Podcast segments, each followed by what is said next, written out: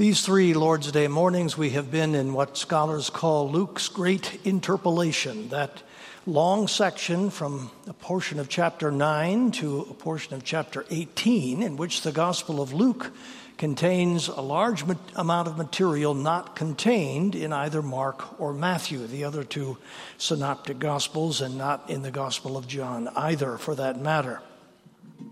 And. Uh, we do the same this morning with the parable that we're about to read. In order to understand that parable, however, we do need to read the first two verses of Luke chapter 15, which you do not have before you in uh, your order of service. Now, the tax collectors and sinners were all drawing near to hear him. And the Pharisees and the scribes grumbled, saying, This man receives sinners and eats with them. It is important for you to remember that the chapter began with two short parables the lost sheep and the lost coin. We come now to the third parable in this set, the parable of the lost son. However, your editors, the editors of your modern translations of the Bible, didn't dare call it the parable of the lost son because it has forever been known and loved as the parable of the prodigal son.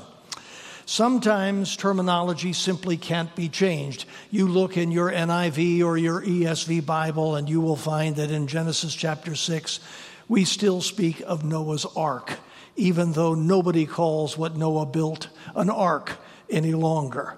People simply would not hear of Noah's barge or Noah's boat. And it's the same here. But we will read in verse 24 and again in the last verse of the chapter that the Father says the same thing about his Son as, uh, as was said previously by the two figures in the two short parables that began the chapter. He was lost and now he is found.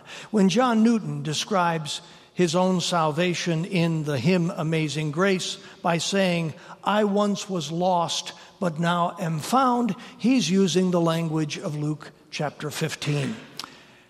When we speak of unbelievers as being lost, we are using the language of this chapter, and that's right. This is all about salvation who needs it, who finds it, and how it comes to pass and why. This is the best known, the best loved of all the Lord's parables. It has been called the pearl or the crown of the biblical parables. Uh, for endless ages, it has been known because of its magnificent depiction of the truth of the gospel of Jesus Christ. It has been known as the Evangelium in Evangelio, the gospel in the gospel. So we begin to read verse 11. And he said, There was a man who had two sons. Now, it's very important for you to remember throughout the parable that the father had two sons. The parable is about both sons, not only about the prodigal, as we will see. The first two parables featured only two principal characters, though they were prompted by the grumblings of the Pharisees and the Sadducees, as we read in, in verse 1. Here, the older brother represents the mindset of the Pharisees who were complaining because the Lord was welcoming and having fellowship with people they judged unworthy. The parable is about that as well. And the younger of them said to his father, Father, give me the share of property that is coming to me. And he divided his property between them. Not many days later, the younger son gathered all he had and took a journey into a far country, and there he squandered his property in reckless living.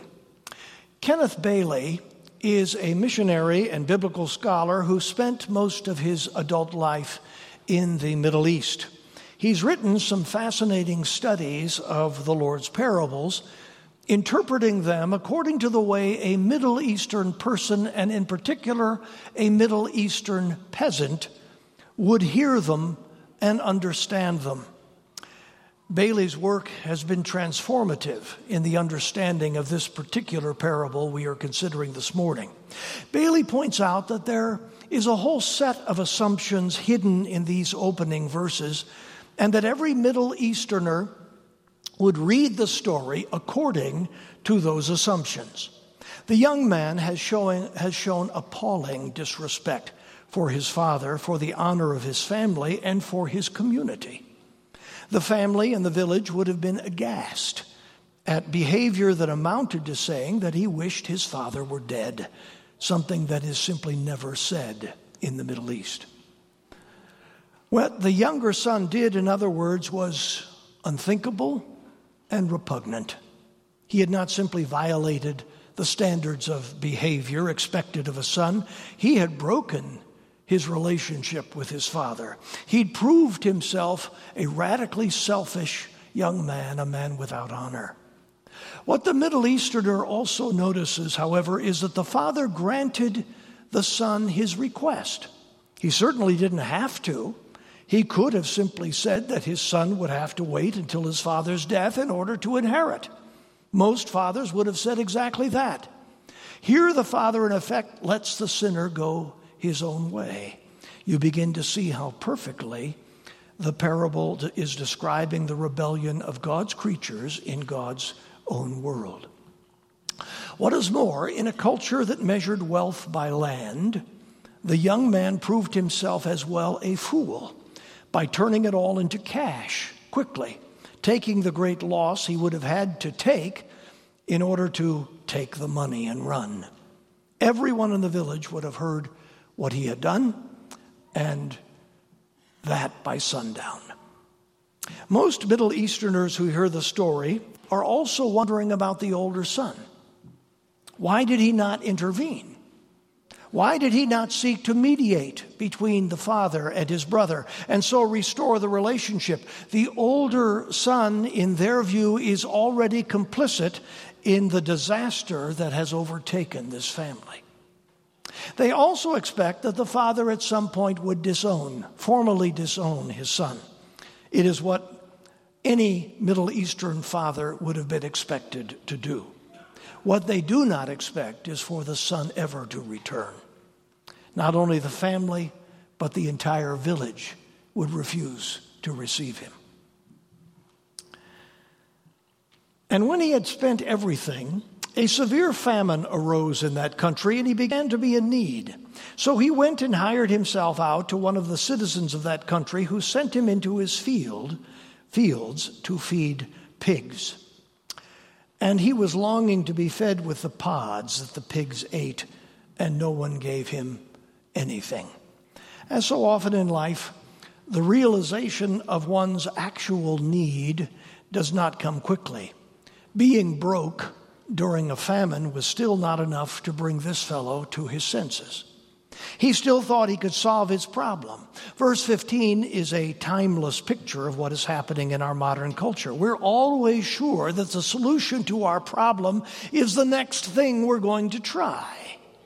And very often, that next thing has about as much chance of delivering us to the peace and pleasure we seek than did this man's work in the pigsty.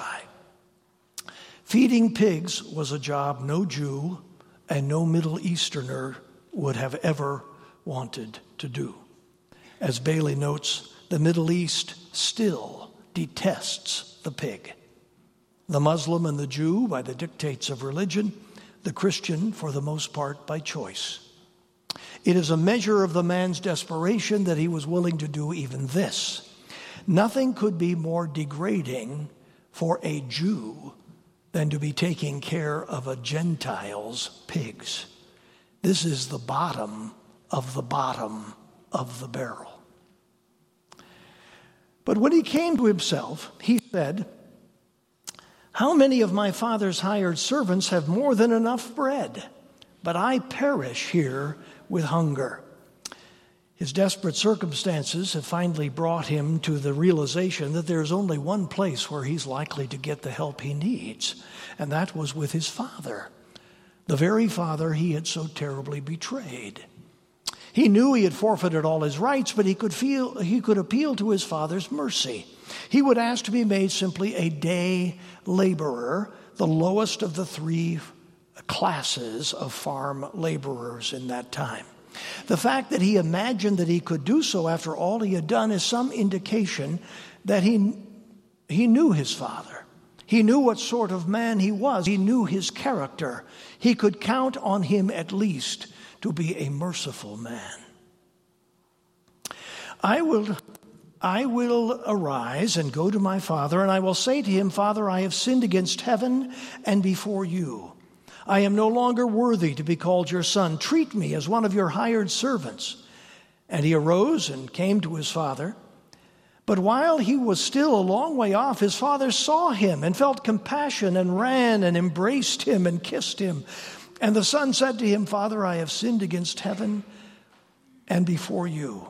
I am no longer worthy to be called your son.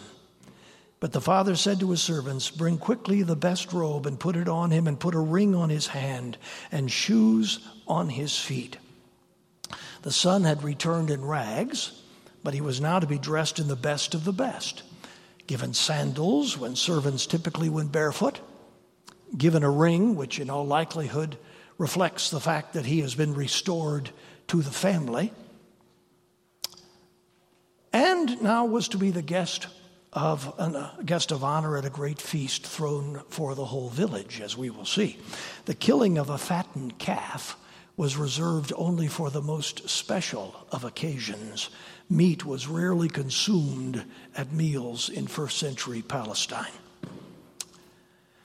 And bring the fattened calf and kill it, and let us eat and celebrate. For this my son was dead and is alive again. He was lost and is found. And they began to celebrate.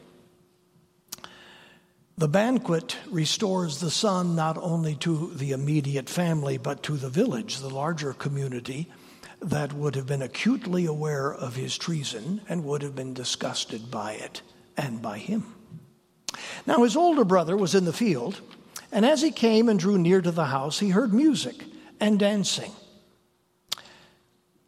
To a Middle Eastern ear, that the son was in the field means that he was supervising his workers.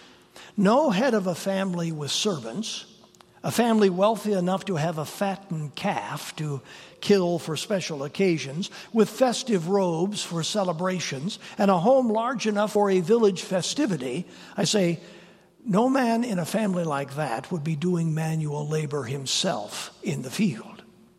This was a man with a lot. This was a man of substance, a man of some wealth. As an older brother, he would have received a significantly larger inheritance than his younger brother. And he called one of the servants and asked what these things meant. And he said to him, Your brother has come, and your father has killed the fattened calf because he has received him back safe and sound. But he was angry and refused to go in. His father came out and entreated him.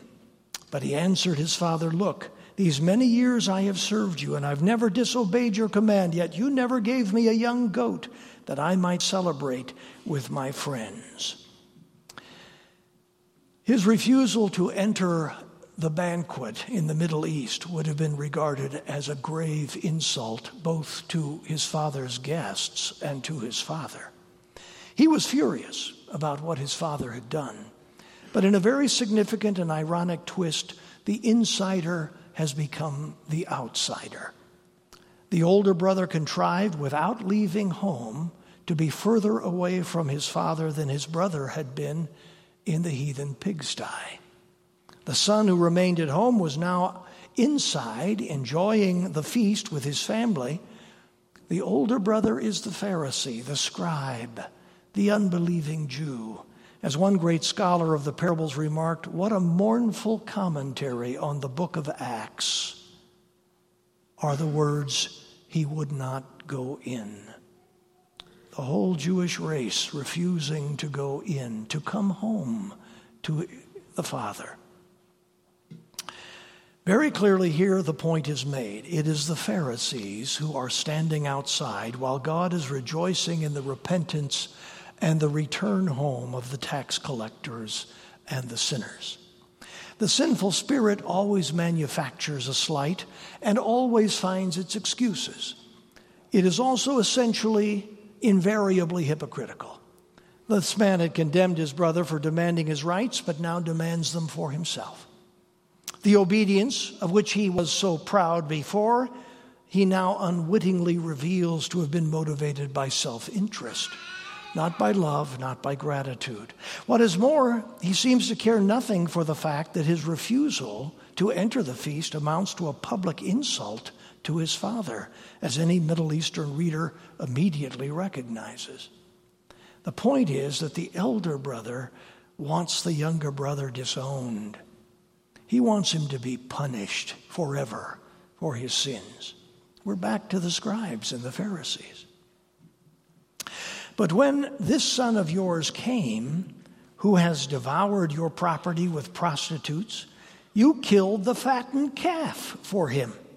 As always the case with the self righteous, he imagined the worst about his brother. He didn't know that he had consorted with prostitutes. How could he? He was imagining the worst. And he said to him, Son, you are always with me, and all that is mine is yours. It was fitting to celebrate and be glad, for this your brother was dead and is alive. He was lost and is found. The parable is left unfinished. We don't know how the older brother responded to his father's appeal. The Lord was addressing a group of religious, self righteous, self satisfied sinners who opposed his message, opposed his ministry to the so called sinners of the culture. He was telling them in no uncertain terms that this was why he ate with the tax collectors and the sinners. He was motivated by mercy, by loving concern for needy people. It's not the healthy who need a doctor, but the sick. And he did not come to call the righteous, but sinners to repentance. Or, what he really means, he did not call, did not come to call those who think themselves righteous, but sinners to repentance. So much of the church has spent its energies calling the righteous to repentance. And it will never happen. The question is left unanswered because the Lord's hearers or readers must answer it for themselves. Father in heaven, we have before us one of the most memorable and marvelous and deep and incredibly insightful depictions of human life, its problem, and its salvation. Write this word upon our hearts that we might live from it every day for the rest of our lives. For Jesus' sake. Amen. Ian Tate, an English pastor who was a longtime family friend of uh, my parents and, and indeed myself when I was a young adult, had a clever three part outline of the parable of the prodigal son. He called the first section Sick of Home, the second section Homesick, and the third section Home. But of course, that's the story of only one of the brothers. There are two in the parable, and the second is as essential to its point. To call the parable the prodigal, the parable of the prodigal son mistakes its meaning in more than just one way. The fact that this parable described in advance the story of the life and experience of so many people is a testament to the genius of the Lord. We have a picture of man in sin, but both kinds of sin. There is first the timeless picture of the prodigal young man or woman who leaves the stuffy confines of home for the exciting world of freedom, sensual pleasure, and the pursuit of worldly experience and success, only to discover that the paradise they imagined was, in fact, a pigsty. Nowadays, because no matter how destitute they become, they all somehow still have a cell phone they can call to ask if they can come home. They don't have to show up unannounced, as did this young man. And then there are the self righteous, secure in their own morality and goodness, shaking their heads at all the others the homosexuals or the homophobes, the promiscuous or the sexually repressed, the tax and spend liberals or the heartless conservatives, the advocates of abortion or those who would refuse a woman her right to choose. To the self righteous, it doesn't make any difference what side you're on. What matters is that superior in your own sense of goodness and righteousness, you are looking down your nose at the other. And for everyone who at last comes to himself or to herself, the amazing thing about the parable and its depiction of the human condition is that one sees himself or herself not in one son or the other, but in both. Always in both. The one who comes to himself realizes that he is both a profligate, a self assured at first person whose conduct, in fact, he or she discovers to have been immoral, corrupt, lawless, and disgraceful, and a self righteous prig whose conduct has been hypocritical and insolent and supercilious and disdainful and angry and arrogant. This masterpiece is proof if proof were needed, of how penetrating is the Lord's delineation of human character, attitude, and outlook. The fact is, the father lost, both of his sons one in a foreign country, and the other behind a barricade of self righteousness. Only one son that we know of was ever found the one who came to himself and threw, upon, threw himself upon the mercy of his father.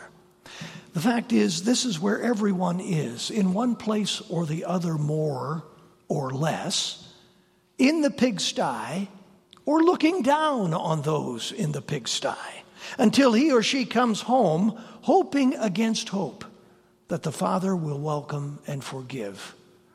Such a stupid and such a self righteous person as he or she has been.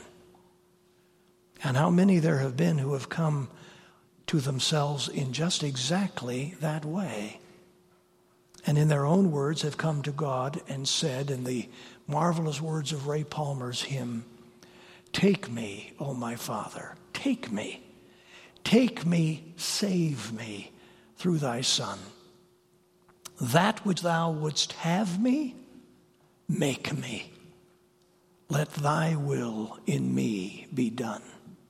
Long from thee my footsteps straying, thorny, proved the way I trod.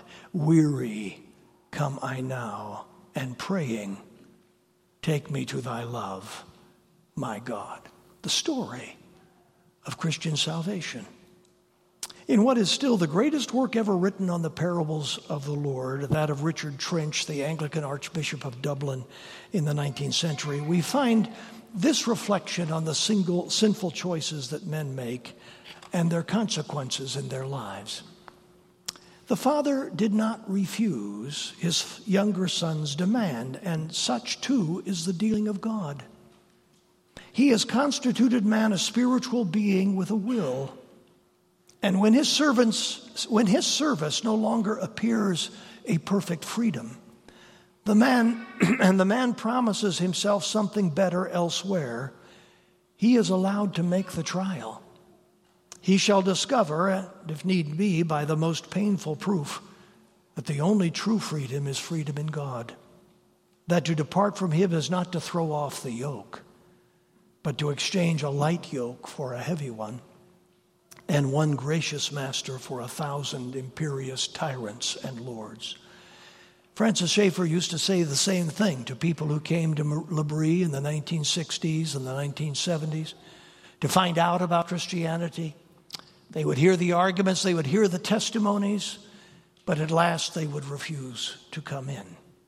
And Dr. Schaeffer, Dr. Schaeffer's response to them was, Well, you'll have to ride your tiger. You'll have to find out if you can find that freedom and that fulfillment and that salvation in some other way in a world like this. But be careful. Be careful that your choice doesn't consume you before you have a chance to think again. And so it was as well with the older son. His sin made a miserable slave of him as well. As we can see as we observe him standing outside, unable to rejoice in the blessing bestowed upon his brother, gnashing his teeth in anger, unable to enjoy the harmony of the family now restored, unable to bask in the great blessing it was to be the son of a father like that.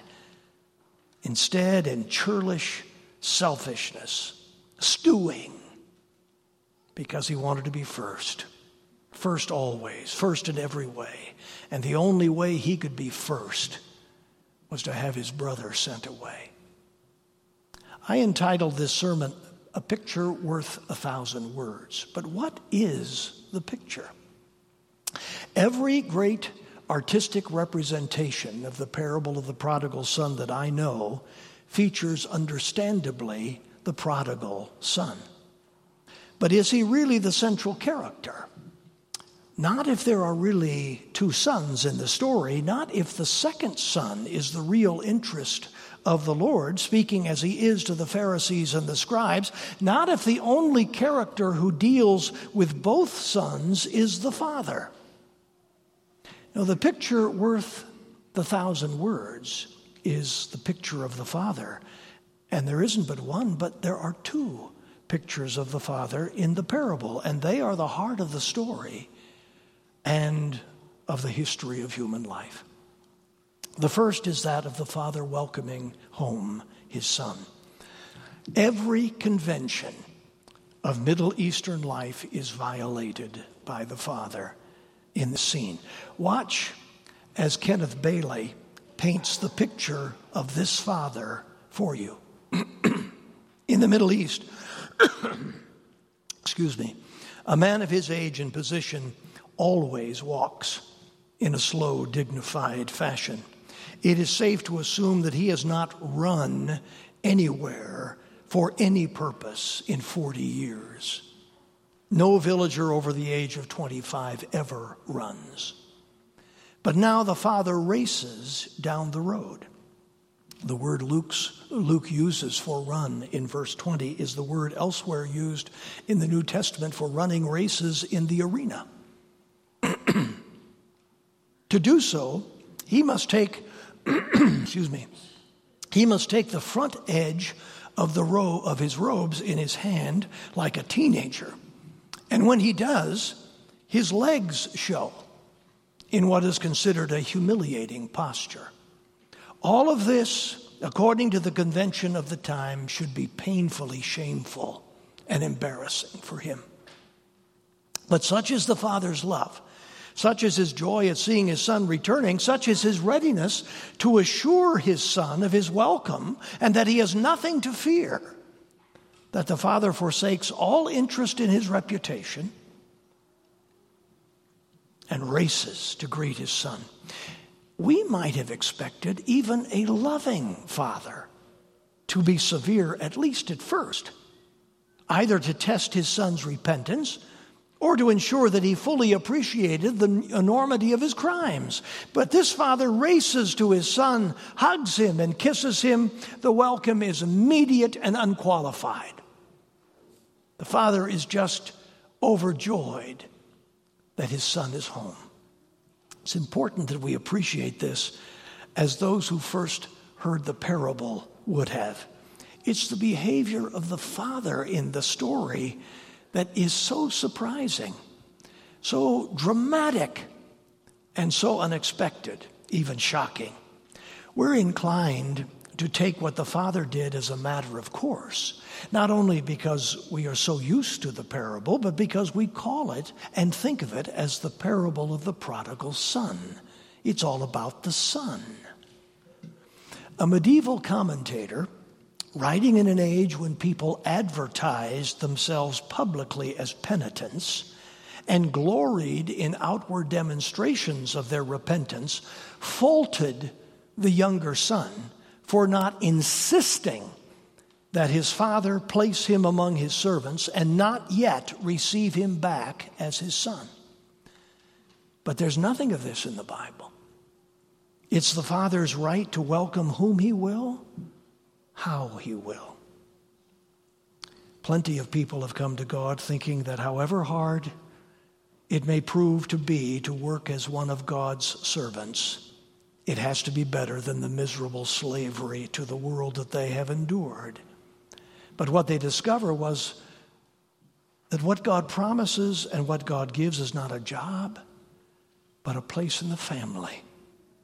Not an income or mere sustenance, but the perfection of life forever. The son doesn't come back to a diminished place in the family he once belonged to as a son. He comes back into the family, period. To be sure, many have misunderstood this picture of the Father's welcome. They have argued that this must be the whole gospel. God forgave his son because his son had repented of his sin. Where is the cross in any of this, they ask. Muslims understand the story in just this way. The boy was saved. He didn't need a savior. There was no need for an atonement, for a death on a cross. The sinner needed only his father's merciful heart. But that's not only to misunderstand the nature of parables, which can hardly be expected to make every point at once, but to miss the fact that no Middle Easterner misses namely, that the Father, in fact, has subjected himself to shame, embarrassment, ignominy for the sake of his Son. It is the Father who is made to look ridiculous before his fellow villagers. It's the Father whose conduct raises the eyebrow. The cross is not the teaching of this parable, but is very much the implication of it. The Father has suffered the loss of a son he has suffered the public humiliation of a son's indifference to him. He suffers again by exposing himself to ridicule to secure the reentrance of his son into his family. And is that not the cross? Is that not what our Heavenly Father and His Son endured for us? Public humiliation and ridicule for our reconciliation. This is the first picture.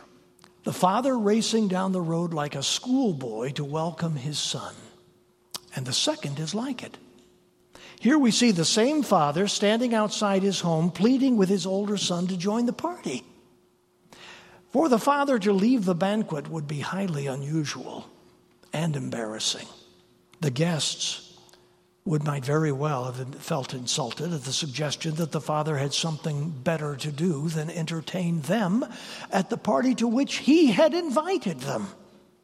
Most fathers of that time and place were they likewise informed that their eldest son was standing outside in a, in a snit, refusing to come in, an insult to the guests itself. He should have been greeting the guests as well as the father.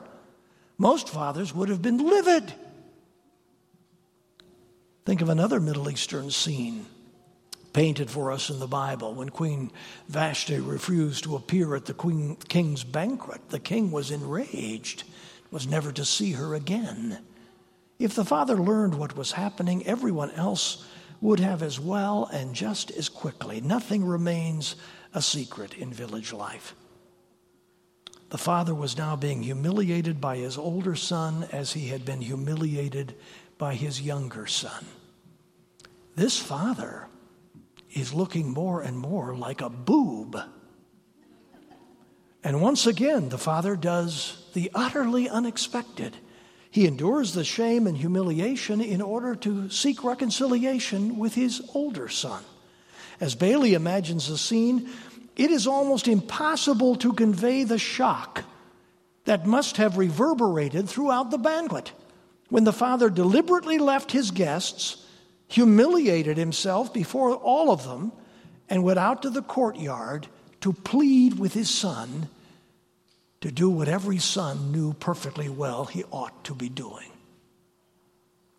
And once there, he gently pled with his son to rejoice with him in the prodigal's return, to believe him when he assures him of his love, and to remember all that the father rejoices to share with him as his firstborn son. Many years ago, one of my sisters became engaged to be married. The engagement was eventually broken to the immense relief of our family. But at the time, my parents threw a grand party to celebrate the engagement. Family, friends, folk from the church were invited. It was to be a very festive celebration. But for some reason I can no longer remember, her fiance got his nose out of joint, and my sister had to step outside and plead with him to come to his own engagement party. There's something profoundly pathetic about that scene. A woman pleading with her fiance to come into his own engagement party. What will people think? How humiliating. Well, something just like that was happening here. But in this immortal parable, it is God Himself in that pathetic and humiliating position, pleading when He should not have to plead. Others looking on, who must have thought Him a sad, pathetic figure. Two pictures, brilliantly conceived, beautifully painted. Both are of a father who shows himself utterly forgetful of himself in order to seek and find his two lost sons. See him racing down the road, holding his robes up so that he doesn't, doesn't stumble over them, hurrying to assure the no account brat of his son of his undying love. See him outside his house, patiently pleading with his prig of an older son to remember how much he is loved. Two pictures which between them contain the problem and the hope of the world. Its only hope. A loving, seeking, welcoming God whose love for his lost sons is so much greater than his love for his own reputation, his own dignity, his own self respect. The parable of the lost sons, as it ought to be called, is in fact the parable of the father who seeks and finds. Luther's, Martin Luther's artist friend Albrecht Dürer in a noble act of penitence, put his own head and his own face on his famous portrait of the prodigal son. But I am unaware of any painter who has ever put his head or his face on the figure of the older son.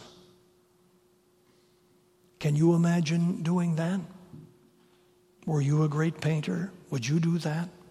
We prefer the prodigal son screw ups like us love the thought that the Father will welcome us, no questions asked. But it hurts more, much more, to see ourselves in the self righteous Son. However much you and I are just as often Him as we are the prodigal. Can you see have you seen the father lumbering down the road, panting from his unaccustomed exercise, robes held up, white hairy legs uncovered for all to see, and all to welcome you? You. Has the Father ever stood before you pleading with you to remember how much He loves you? And what He has given to you. Do you understand this parable? You understand it if you know you are lost and either desperate to be found or have already been found, sick of home, homesick, home. Beautiful indeed.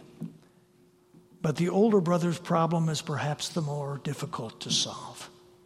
His viewpoint, after all, is what the Lord was addressing in the three parables in Luke 15.